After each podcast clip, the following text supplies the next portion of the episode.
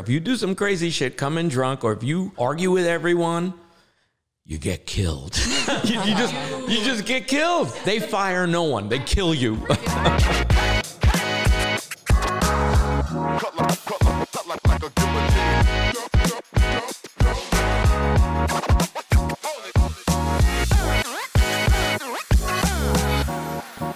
So we're here with, I think we should mention your name. And with Bree Turner. That's my name. Who is one of my most wonderful clients ever.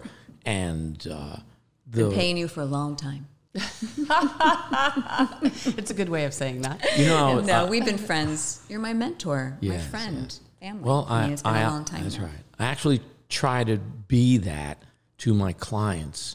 But many of them I didn't start from the beginning, but some I have. Mm-hmm. Jennifer Lopez, completely from the beginning. Mm-hmm. She was, interestingly enough, a dancer like you were. She was a fly girl. She was a fly girl on Living Color. Yeah. And then I got you, and you were a dancer. I was introduced to you, and you said you wanted to study. And we started right from the beginning. So I had this amazing opportunity because of that to guide you, not just in acting, but to kind of guide you in this world, in life. Absolutely. Because the show business world is not like normal life.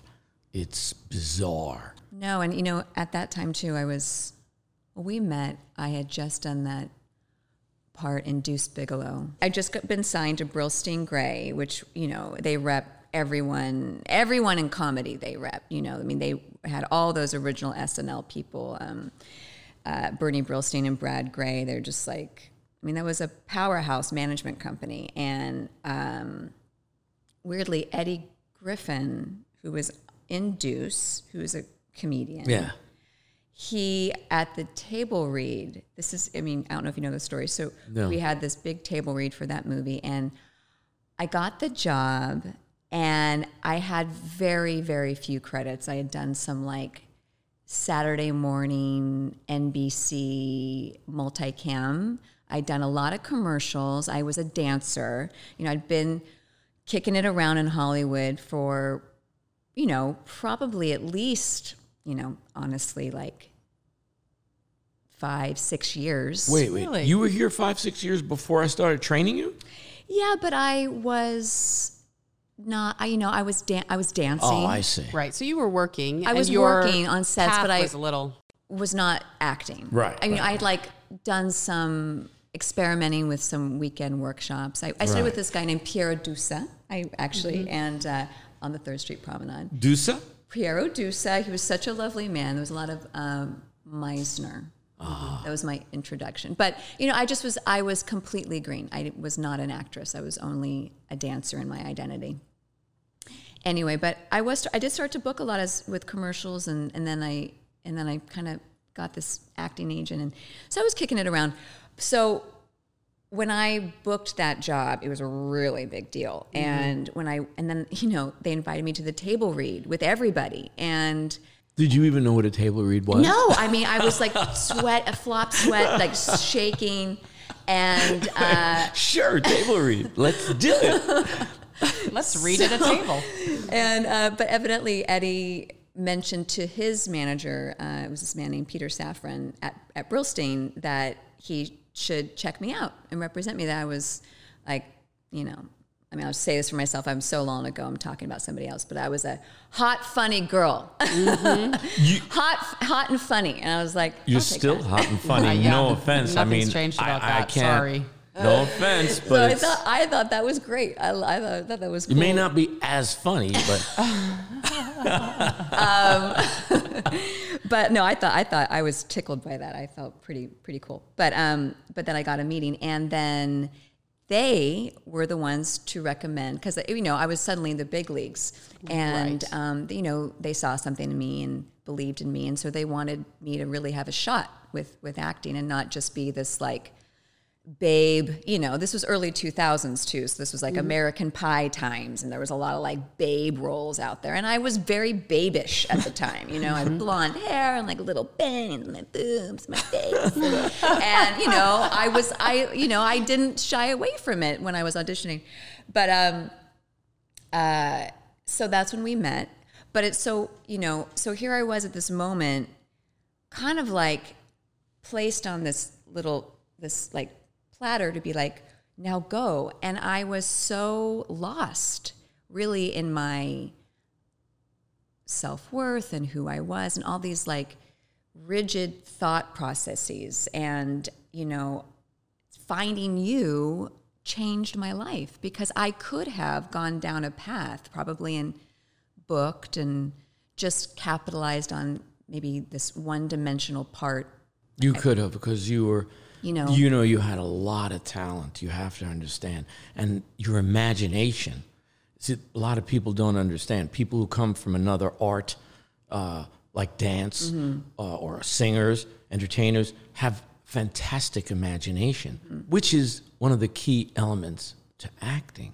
So you could have... Concentration, imagination, right. Relaxation. Yeah. Oh, my God. But you basically... you actually showed me who I really was. I remember. Because all of that was within me, but I had so many. First thing I had to do was slow you down. You were flying because things were happening. Oh my God. Things were cooking for you. You know what, though, that is still, although I think I've maybe finally grown out of that, but I think even on Grimm, you were still on me about, and all that is just refusing to drop down. That's just refusing to let your system drop down, you know, and that's all that is. You'd pump yourself, so then you would start to talk fast, and you know, I used to do theater a lot, and so I would get pumped. I knew what that was. You know, you get the adrenaline rush. Well, it's like, you know, coming from the dance world, which is basically like coming from sports, is like, you know, you look in the mirror, like, go, go, go, go, boom, boom, boom. You know, I mean, like, it really, you kind of get like, and also you get these short bursts of efforting, right? Like you go and you do a dance is what, 3.5 minutes long. Right. And even when I was working on music videos or doing, you know, spots in commercials or features, you know, you turn the music on, you're only kicking ass for 3 minutes. Right. So, you know, you kind of have to like get really amped. Yeah. Right. And then get like manic for 3 minutes and so that like slow processing system, the second that clicked within our work, like everything opened up in terms of the connection to what I'm saying. We focus on screen acting, and that's the key. It's the opposite of that. It's not go, go, go. It's slow, slow, slow. Mm-hmm. It's come to me. Yes. Come to me. Not let me come to you. And also, but that's also like a mentality when you're young. I mean, it's not like, you know, I mean, I was a happy gal and all that stuff, but like we all come here broken and slimed with our, you know. Did you say slimed? Slimed. We're slimed with our previous life. You know, our crazy mothers and fathers, what they did to us. We're the muck of living. But you know, I love slime, though. I never heard anyone say that. They call them neuroses in psychology, you know? Well, I like slime because you can kind of like, No, it's great. It is slime. Because also it still lives on your skin, too. Yeah. That's why it is slime. Years to wash it off. It never goes away. It's just you got to get right with it. Yeah. I really loved what you just said, though, about, you know, not being willing or maybe being afraid of dropping in, because until you learn how to do that, you don't even know what people are saying. Well, also, dropping down is understanding yourself. Right. And we're all so unconscious and so scared to understand ourselves. It's fear. It's all fear. I mean, all that speed I was doing is fear. And it's like fronting. By the way, I just want to make sure everyone's clear. When you said all that speed, you all were doing. All that speed I was doing. Yeah, it was not the drug speed. No, I want to make sure. Speed. Because then they're going to take that clip. I have so many sound bites that are like. That's an adrenaline. It's adrenaline speed, that is correct. We all do it. But that's what it is. Continue. All that. Thank you. Yeah. My mom will be grateful for that. But yeah, I think. It takes a really long time, though, to understand that. And, like, even reading that article you sent me about Brandon. Perea. Perea. Yes, what a wonderful article. He's in Jordan Peele's new movie, Nope. New York Times article on Brandon Perea. I think I'm saying his name correctly. Yes. It's moving. I was so moved by it. Well, it's such wisdom, you know, at 27. I think 27 is also, like, a really magical age. You know, and I also related to that article of so many moments of thinking that, oh, now I've made it. Oh, no, this is the job. I mean, how many jobs, Aaron? How many jobs? Yes. Scores. Oh, no, this is the job. You've had literally 100. I can't believe, like, sometimes I'm like, whoa. But how humbling to not identify with that. And I think, obviously, I can relate on the attachment to outcome and expectation, but what a wise man at 27. I mean, I feel like, you know, I met you at 22, 23. Right. And I did that big movie. I mean, that was that Rob Schneider movie. That was a big movie. Oh, huge hit, huge comedy hit. And then I continued to book. That got me in the door. More than book. You were a booking machine. I was a booking machine. Do you not remember I told you that for the amount of auditions you've had, and you had a lot of auditions, you booked more than anyone I knew. Anyone. Yeah. Now, some people booked bigger things, but in terms of quantity, you were amazing. Yeah. Yeah. Well, that's also, thank you. That's also what I connected with what he was saying was, you know, I kept thinking these were the moments, but really at 27 though is when I booked that HBO special, that Showtime special. Oh, the Showtime, that's what I meant. Which was on the heels of the Lindsay Lohan movie. Oh yeah, that Showtime special was. Yeah, those two were back to back, and I was like, oh no, this is it. This is it. Yeah, but 27, I felt was a big shift of like just also. Maturity, but like everything, you know, it takes 10 years. It takes 10 years. But you earned those 10. You know, to get to that shift, you worked. Your work ethic as a dancer was so great that I dream of having students with work ethics. Well, like I would imagine I've never. Well, I did meet Jennifer. I did the movie with her, but I don't know her, obviously. Like Which movie did you work on with Jennifer? Oh, Wedding Planner. The Wedding Planner. Oh, that's right. You're in the beginning, right? Yeah. In the opening? Yeah. Oh, yes. And you're the bride that like is panicking? Yeah. Oh, I love that. It's so great. No, that was wonderful. Really cute. I thought that was one of her best performances. It was wonderful. Yeah, that was fun. You worked with her on that. Oh yeah, yeah. I thought that was one of her best. I worked with Jennifer on everything, but two movies. Some of them I just coached her. I wouldn't go on. But two movies I had nothing to do with. I didn't work with her on Gigli and Jersey Girl. Mm-hmm. Jersey Girl, I think it was called Jersey. Yeah, I had nothing of. I thought Wedding Planner and then Hustlers. Yeah. Those are my two favorite. Oh, thank you. There are more for me too, but those are two of my. I have more than you know. I love Selena was just magnificent. Yeah. Oh my gosh. You know, I forgot about. I know. She's done so many amazing. But I would imagine. I mean, what I hear, you know, what I gather, and what you can just tell is she has obviously an incredible work ethic. You know, the most amazing a dancer's worth work ethic. I don't know anybody who works harder than Jennifer.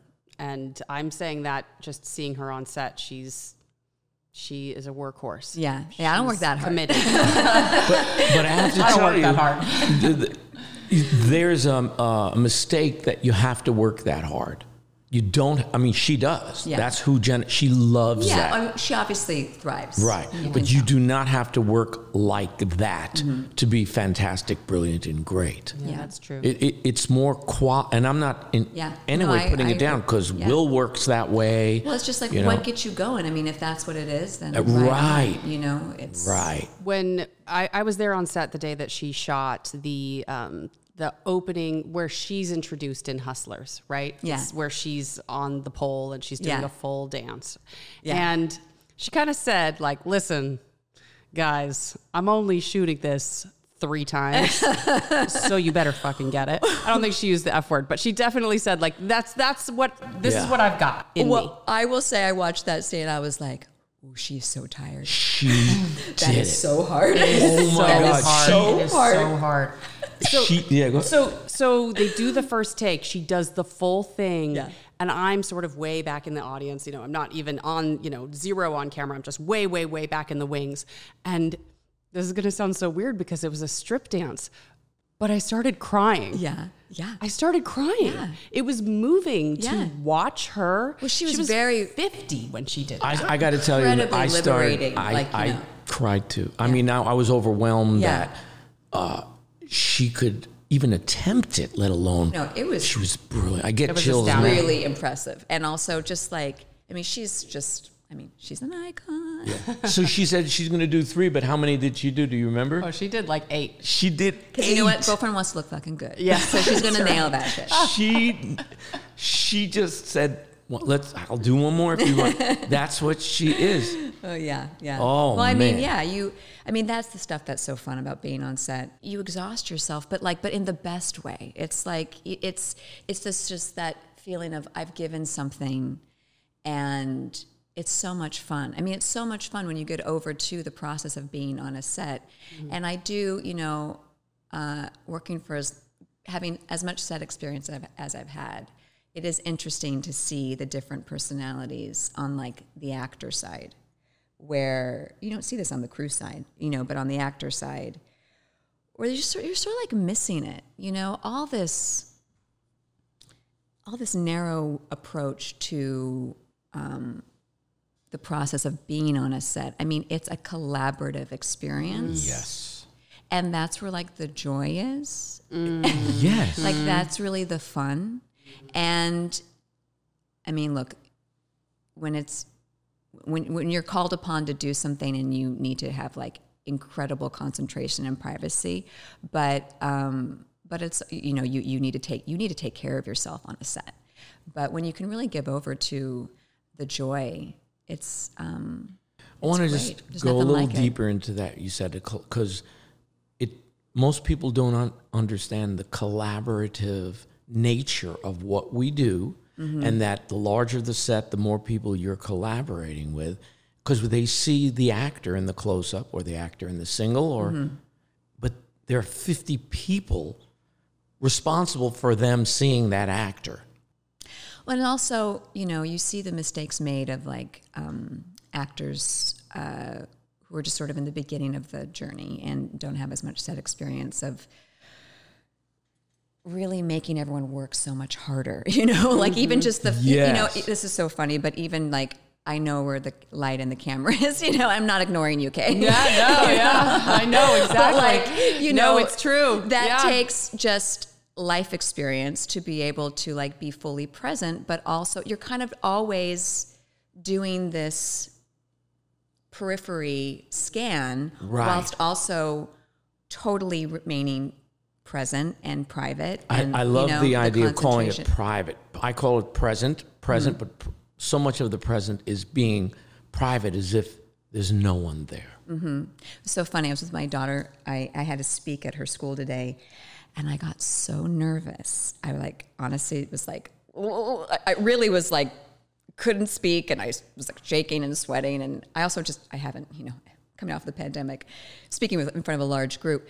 And we were walking home, and I asked her, I said, gosh, did I sound just so nervous? She goes, Mom, how could you say that? You are in movies. Like you do like hundreds of thousands of people see what you do. I go, no. That's like a camera And there's something so intimate about on-screen acting that is so comfortable for me now. Mm-hmm. And I've, you know, it's a very different, I mean, even, I mean, stage acting is also another skill set, but public speaking is really different. It is another skill set. Not the same. Yeah. No, I agree with you. No, absolutely. It's different. And also, like, I'm talking about myself, you know, like, it's like, anyway. No, the deeply personal nature of, like, I'm going to, on some level, allow you to see, like, my soul in front of a camera. Right. Your pain. But also then there's that you don't want to do that at a PTA meeting. I think they saw it. They're like, shoot, okay. But, you know, coming back to, like, rushing, yeah. You know, it's such a fine line because it's like a collaboration, yes. But also you also have to really take care of yourself. There's also a level that you can only learn. And this comes from, you know, maybe more of being a series regular on a show where, you know, and I definitely saw that with David Gentoli, who starred on Grimm with me. You know, he was in, you know, almost every scene, every episode for almost seven seasons. And he says this, and I watched it in real time where, like, when he started that show, he's number one, right? He's the number one. He is just a perfect number one because he is kind and generous, classy, humble. Like he was a wonderful number one on that show. Mm-hmm. So, great leader. But you saw, because he was, I don't think he was the star of a show really before that. A lot of outputting of energy because he was responsible. That's that thing that we talk about, the adrenaline. Yes. But then you see the burnout that can happen. And so he learned a big lesson, and, you know, he says this publicly, that, you know, it's not about, then you see, like, people go to the other extreme where they become so reclusive on a set. There's just that sweet spot of maintaining privacy and taking care of yourself, being able to take care of your nervous system, your muscle, your engine, all of it, whilst also being in the present moment with the people you're collaborating with. Yeah. But, like, when I think about rushing of those like scenes where you need to, deeply painful or, you know, or intimate, you know, where you also can't feel responsible for people. Like, if you need to take your time, you need to take your time. If you need to go to your trailer, you need to go to your trailer. And that was, for me, being a pleaser person. I was going to say, for so many people who are pleasers. Very hard. And also being, like, an ensemble person on it as a dancer. Like, I'm with the team. I'm in a team. You know, sometimes you do need to take care of yourself. You taught me the most valuable lesson. We were doing a pilot. Can't remember which one. And I was being told so many different things. Executive producers were telling me one thing. Networkers were telling me another. Director was telling me another. I don't know if you remember this. This was a long time ago. If you tell me the project, I would remember, but I can't remember. It was with, I'm going through Angela it right now with people. Bassett. It was called Identity, and it was for it was like a procedural for CBS or something. It was actually the same year that they made the Grimm pilot, and I just think if that, of course, didn't run. Also, like, that was like a slam dunk. Starring Angela Bassett. I know. Like, of course I'm going to be, it's shot in Montreal. Like, I was like, oh my God, I just had Stella. This is it. What am I going to do?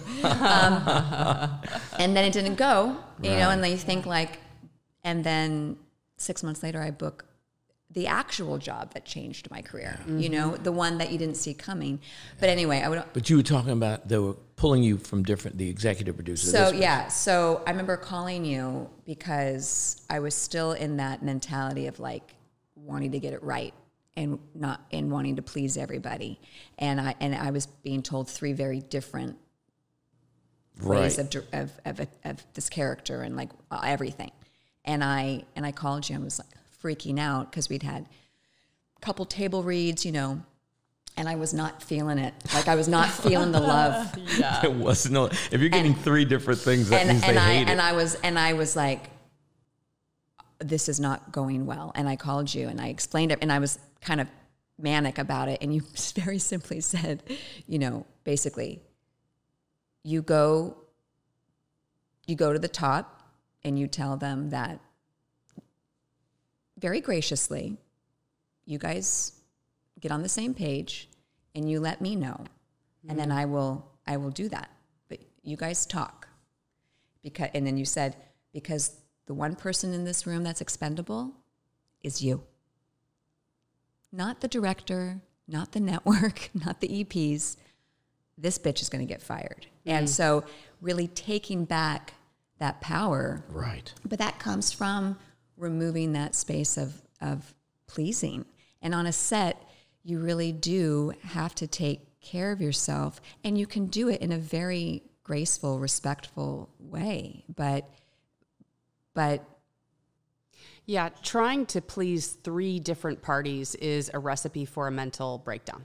And very bad work. Yes. You know, right. Just frankly, right. Like really bad acting. Yeah. You know? I'm pretty sure that, but it's never the case, only the director is contractually allowed to give the actor notes. Well, However, I see that. I was like, that was a mess. The reality is, of course, that the executive producer, the showrunner, all these people will have notes, but they're supposed to go through the director to avoid that problem. Now, I'm not 100% sure, but I'm DGA, and that's what I was told. Yeah. And realistically, you know, the director, everybody wants to be liked. Well, you also see in those the unique nature of shooting a television pilot is also now, after doing that series for so long, you know, I really now understand that is not the show. Like the pilot is not the show. The director that comes on for that pilot episode, it's like it's its own thing, you know. And so that too is like something to understand as an actor. You know, when you're going in and you're making the television pilot, there is this slight sense of like slightly raising all of it. And then once you get into series, everything can kind of start to like relax back down. But you know, it's changed now. You know, I don't know, but it seems most of TV now is the guarantee. Yeah. You know, well, because of the streaming model. Right. Yeah. And also like, streaming. I know I'm aging my resume, but like that probably doesn't, I mean, that doesn't really exist. It still does a little, but network. Not now. They're doing pretty much every show that I'm working on with actors. They're guaranteed 9. They can still cancel it, but because it's going to Netflix or you know, or the Apple Plus, they do 9 and they do 4, or they do 10. Or so 14. they're jumping out of the gate with like a guarantee. Yeah, right. And it's actually much better for everyone. Well, suddenly you can relax and just tell the story, right. And not get lost in the weeds. Unless, and this is what I always tell my actors when I work, if you do shit work, if you do some crazy shit, come in drunk, or if you argue with everyone, you get killed. They kill you in episode 4. But that's been true since time immemorial. You just get killed. Yeah. They fire no one. They kill you. Right. It's the best way to create drama on a show. When we had lunch the other day, with what you guys, you know, the kind of this like sea change that you guys are creating with the new studio of, it's about your life. I mean, it's always been that way, but I think, you know, the business hasn't really supported that historically, of taking care of the whole artist, you know, and who you are when you clock in and clock out is, I mean, they don't even care how you get home, you know, no. And so as we see, I mean, there's so much addiction and burnout and just people mental illness and eating disorders. Right. And, there's just a lot of pain deal that with comes that. Along. So much starting from the beginning technique, as we did, as you and I did, talking about taking care of yourself. No one's going to tell you. And that's where we have to do that. These wonderful young people come in, they're all starry-eyed, and they'll burn them, and they do burn themselves out. And we make sure, even if you don't become an actor or an actress, we want to make sure that you'll have something for the rest of your life. Well, also, not to mention, like, who are you when you don't book? Right. And so, like, I want to be honest, like, I haven't worked now, right? I finished Grimm in 2017. My life happened. I got a divorce. Mm-hmm. I left Oregon. That was after, that law. I mean, that was a hugely emotionally, a big emotional change to leave Grimm, leave Oregon. And you had a terrific television movie where you clocked that girl.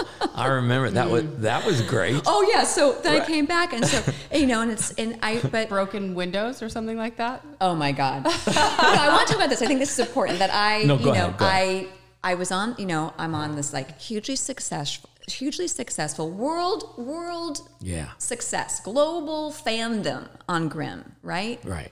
They love me in Brazil. And Brazil. They keep me going. And but got off the train and yes, and here it was, my personal life falling apart. Mm-hmm. But I shoved that down, come back. Yeah. Pick up your bootstraps. I'm here to book my next long-running series. Thank you very much. I will say I will take 2 of those, Yes. And, then you come back. And also, I'm, 7, 8 years older. Mm-hmm. Between the start of Grimm and the end of Grimm, there was no streaming services before the show. There was, only House of Cards. And then I basically re-entered a completely different landscape. Yeah. And honestly, I had no net underneath me. And I mean, other than my friendship, but I really was sort of thrown out, out of the plane. And it was really hard to not to be so identified with just the expectation of, well, then this is just, I will just now continue to work for the rest of my life from series to series to series. And that was a really harsh kick simultaneously with my personal life in, a very dark time in my personal life. And I was very, very lost, and I think looking back now, I just completely denied my truth. Mm. Not to mention I needed to take care of my life, but when we talk about your work is your life, and I was just basically, I cut myself off because the pain in my personal life was too great. There was no capacity for me to be able to be truthful in any audition or to be able to take on any real job at the level you have to be able to be so available for. Mm-hmm. You went back to that manic state. Do you remember? I was with you when I was working on, and it's like, wow, she's freaking out again. Like completely disconnected from my body. You were having problem even saying lines. Do you remember? I then I was the self-loathing was getting so strong because I'm like, how could I? And that's where that early days. Snap out of it, Dancer Bree comes out where I'm like, how could I have been on that show for so long and I gave a fucking book a guest star, And I was just like, yeah, that really is the perception from the outside, by the way. If you're not in this business, you think, oh, you are on a series. You made it. That's it. Your career billionaire, is done. Right. And it's like, yes, I mean, oh my God.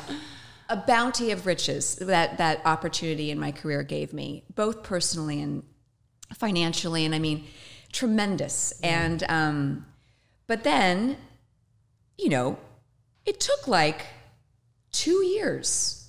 And then. Who are you again? Who are you? Came out of some fog. Yeah. And then I had, at the end of 2019, the 2 back-to-back really fun gigs doing that Lifetime movie. Yes. Where I basically try to murder the babysitter. Yeah, it was great. So it was great. Very ridiculous. Funny. Oh my God, that was so much fun. I took that shit so seriously. It was like Beautiful Mind. Aaron was like, we went back to like brass tacks acting. It was so fun. Yeah. And you had to shake me loose because,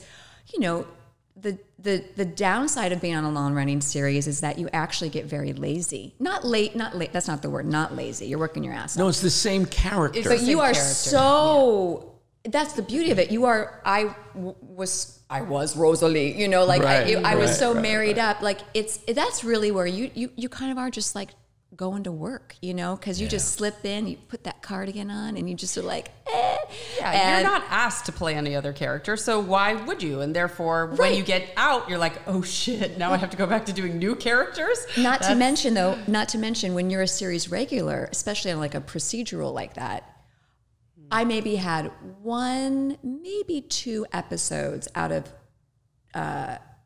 22 episodes a season where I had to like really act, meaning like there was something looming or like storyline involved you deeply. Where it was like, yeah, maybe one, maybe two, where it was like the Rosalie, where we all had it, and it was, and then I had to like get serious, you know.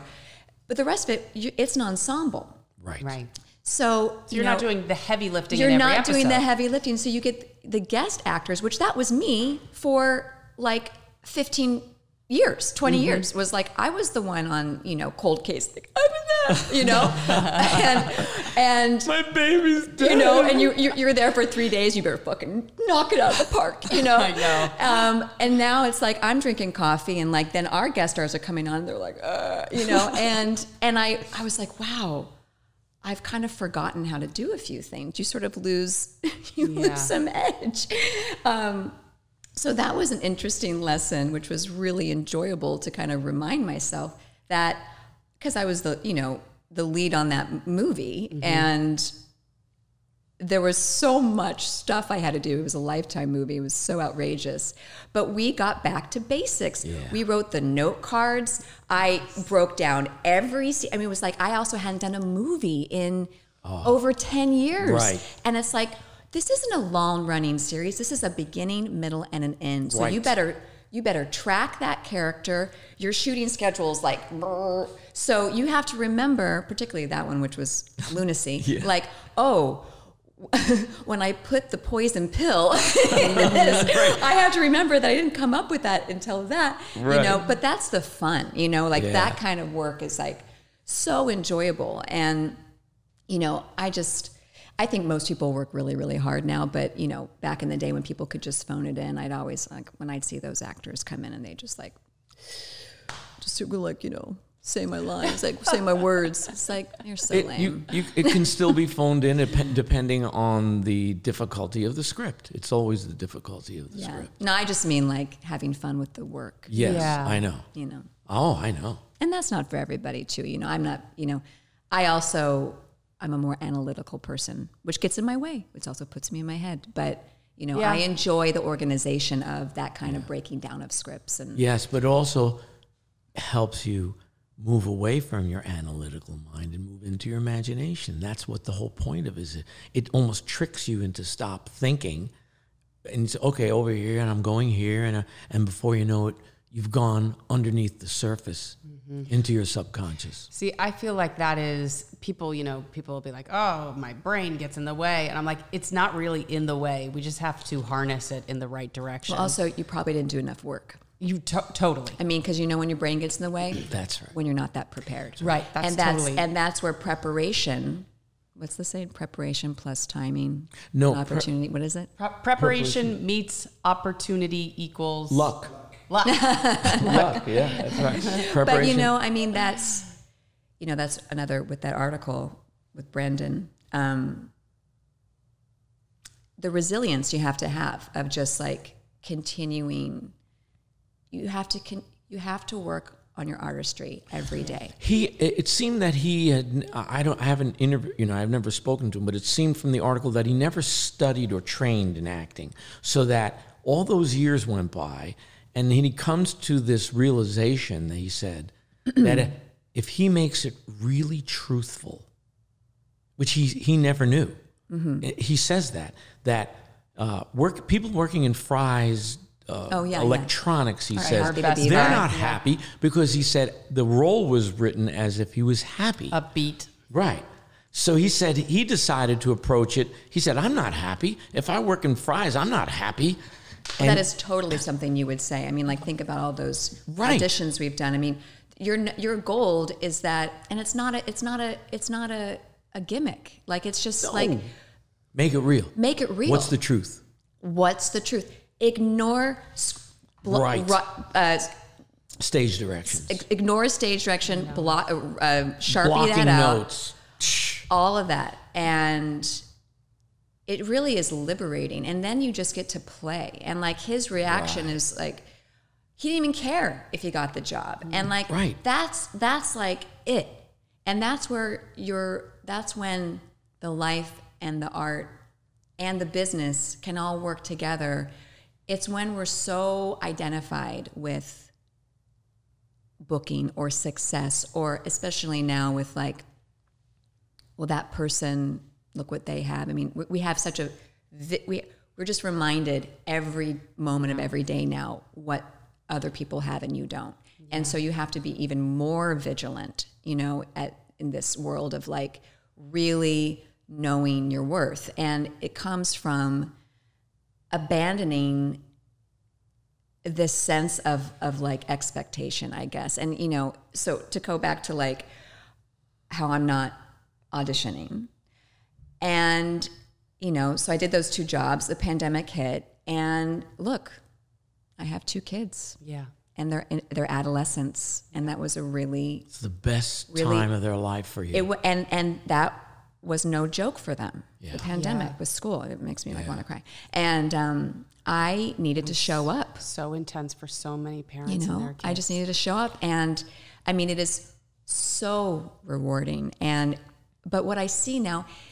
And you really, whether you've consciously knew this, that you were helping me with this thought or not, but like just removing the judgment of what I think it's supposed to look like or what I think it's supposed to feel like. And like, here I am, I'm not actively auditioning in a way that I used to be. So I'm going through an interesting moment of like my own identity. Like I've been working actress Bree for 25 years. I wake up every day. I work hard. I work on my craft every day. I audition, I book.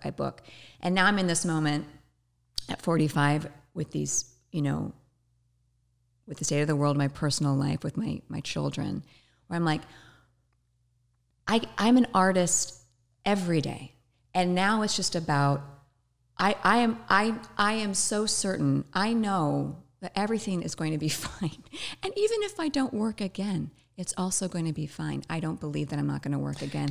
But this is almost like it has no meaning. What does it mean? I'm not going to work again. You're working right now. Right now. No, I know. Like even like this language, this labeling we have to make. And I think as actors working in this business, you know, even in this much more awakened time, I think it's, everyone really wants to put a label on you though. And like either, I mean, even the simple question of like, oh, what do you have coming out? And it's like. Well, may I tell you something that you have coming out that you because this time now, you have time, I think I may be lucky enough that you're going to come teach at my studio. I know. What, do you think that's not work?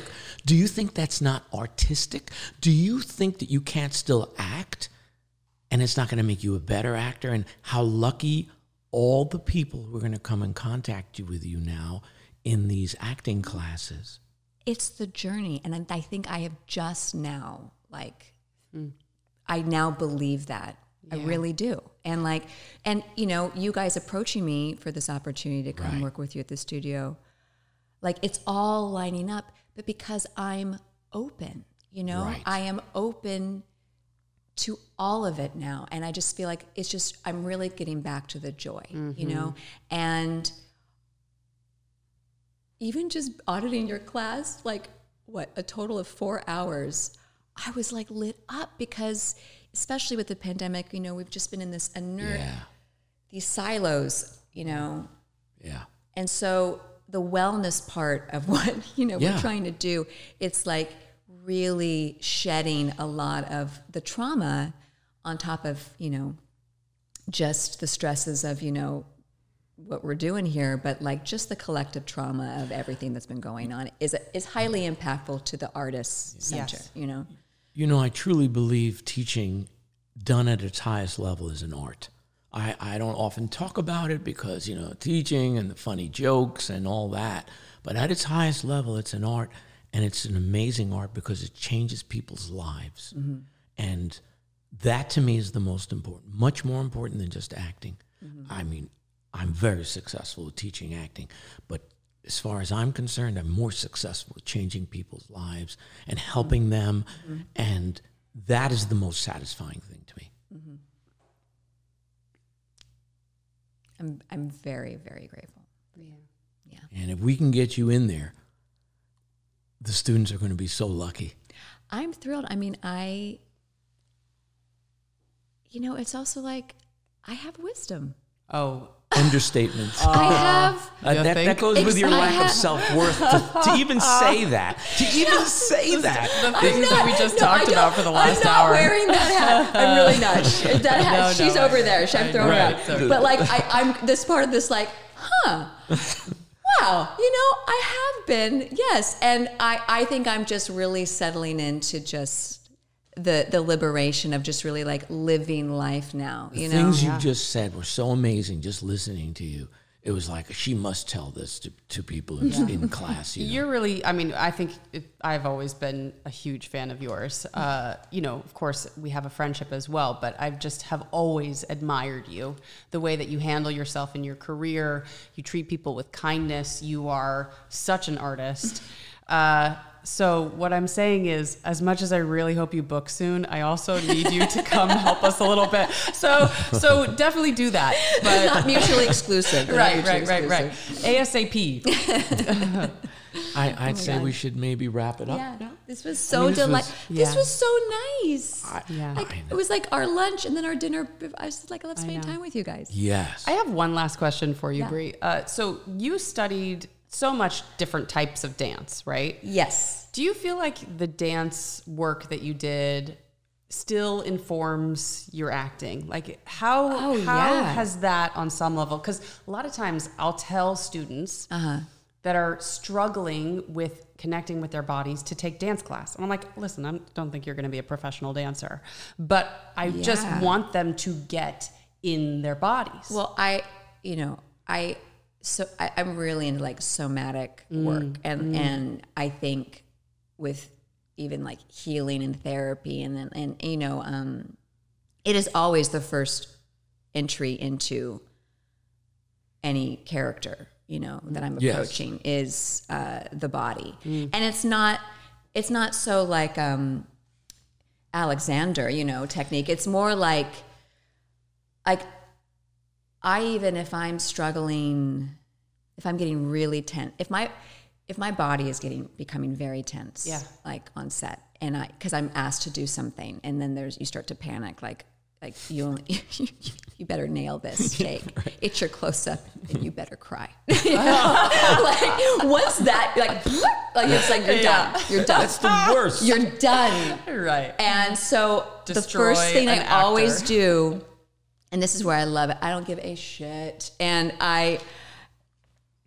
I'll go over and I gotta go right down into my pussy. And I gotta really, you know, it's all about the body. And the second I start to it doesn't have to be the body, you know, the second I get in and it's like everything starts moving. Yeah. And then the emotions just, you basically unblock. Right. Yeah. But I would say don't send anyone to a ballet class. That's the antithesis, you know? Yeah. And never do. You know, I would say tribal dancing, you know, hip hop, you know, pole dancing or, you know. Modern is a lot of fun too. Yeah. Because they're very free. Modern. Yes. Yep. Yeah. You know, I mean, always, those are the things always good. Hip hop, modern. You know. Yeah. Or you have dance hall, which actually is really fun. Oh my gosh. Dance hall's great. What's dance hall? Can we go? Oh, totally. Please? Yes. What is it? Dance hall is like, you know, if you ever watch a Rihanna music video, you'll find dance hall music because it sort of comes from the Caribbean. Oh, okay. And so it tends to have a lot of like hip and like, oh my God, you know, two deep, tall, skinny white chicks coming in. I can't clap my ass, you know. No. My ass is too flat. I will not be able to do that. But my ass is too flat. Mine is not flat, but I don't know if I'm capable. Yes, there's a lot of isolation involved. You have a very good tush. Oh, thank you. Very good tush. It's aspirational, really. Can we end it on that? Just my ass is aspirational. Thank you. Oh my God, that's we're trying to eventually find a place. A lot of the students need body work. They're so stiff, and it's exactly it. If they're going to be that stiff, they cannot. Well, it's your instrument. Yeah. So it's like, that's the thing. That's the missing link, I think, for a lot of people starting out is everything goes up here, and you really have to take care of your instrument. And that also comes into exercise, diet, you know, toxins, you know, like. Do you know any dance classes? Any dance places nearby? I mean, by Melrose, because we need to make some kind of a connection with them. Yep. Yeah, because above all, they don't need voice work, which wouldn't hurt either, but they need dance, because dance will connect them with their body, and some of them are frighteningly out of touch with their body. Well, it's like your head and your body are not. That's correct. They're not working together. So their acting is like, ugh. And they don't even know why. No. And you don't even know why. And you're like, why am I not booking? Because there's like this energy exchange that's just feeling like not. Because it's all coming from right here and nothing else. Yeah. Mm-hmm. Yeah. I'll let me get my thinking cap on about that. Yeah. And anything nearby in Hollywood or, you know, because we're in Hollywood, so. The playground's right there. Oh, yeah? Yeah. Remember, Erin, we walked by and they have a window so you can see people dancing. Oh, yeah, that's on Melrose. Yeah, yeah. Is that any good? I don't know. I've seen it, but I don't know if it's good. Oh, my God. Robin. Good or bad? You know, no, I know Robin very well. Oh, that's great. Oh, so that's where we're going to send him. Yeah. I haven't. They opened a storefront. Yeah. They opened a storefront. Wow, did you see cool. it? No, I don't know this. That's cool. So they have like 30 dancers in the storefront, you know. Oh, what do they do? And everyone. And is it a studio or do they? It's a studio. And people are just jammed on the sidewalk. You know? My gosh. I was looking in. She was pulling me. It's impolite. It's impolite. She was saying. I said, what are you talking about? Dancers want to be watched. Of course, are you kidding me? No, I did Pussycat Dolls with Robin, but like, at the Viper Room. Oh my God. Not the pop group. Like I know, but that's so cool. Yeah. It was a live show before that, right? It was a live show. Definitely one of the cooler things I've done. So cool. Yeah, that was cool. And I was still in college. Oh, amazing. I was very liked. I bet you were. A couple of my water polo friends came and, you know, they just did not look at me that way. I know. Can you imagine being like saying to your guy friend, I'm going on a date with this girl, she's a part of the Pussycat Dolls, circa. It was pretty good. Like, it was circa 2000. No, that was like 1997 or 98. Oh man, yeah. The Pussycat Dolls. Great. Good. Oh my God. Okay, we should let Bree go. Okay. We've done an hour and a half.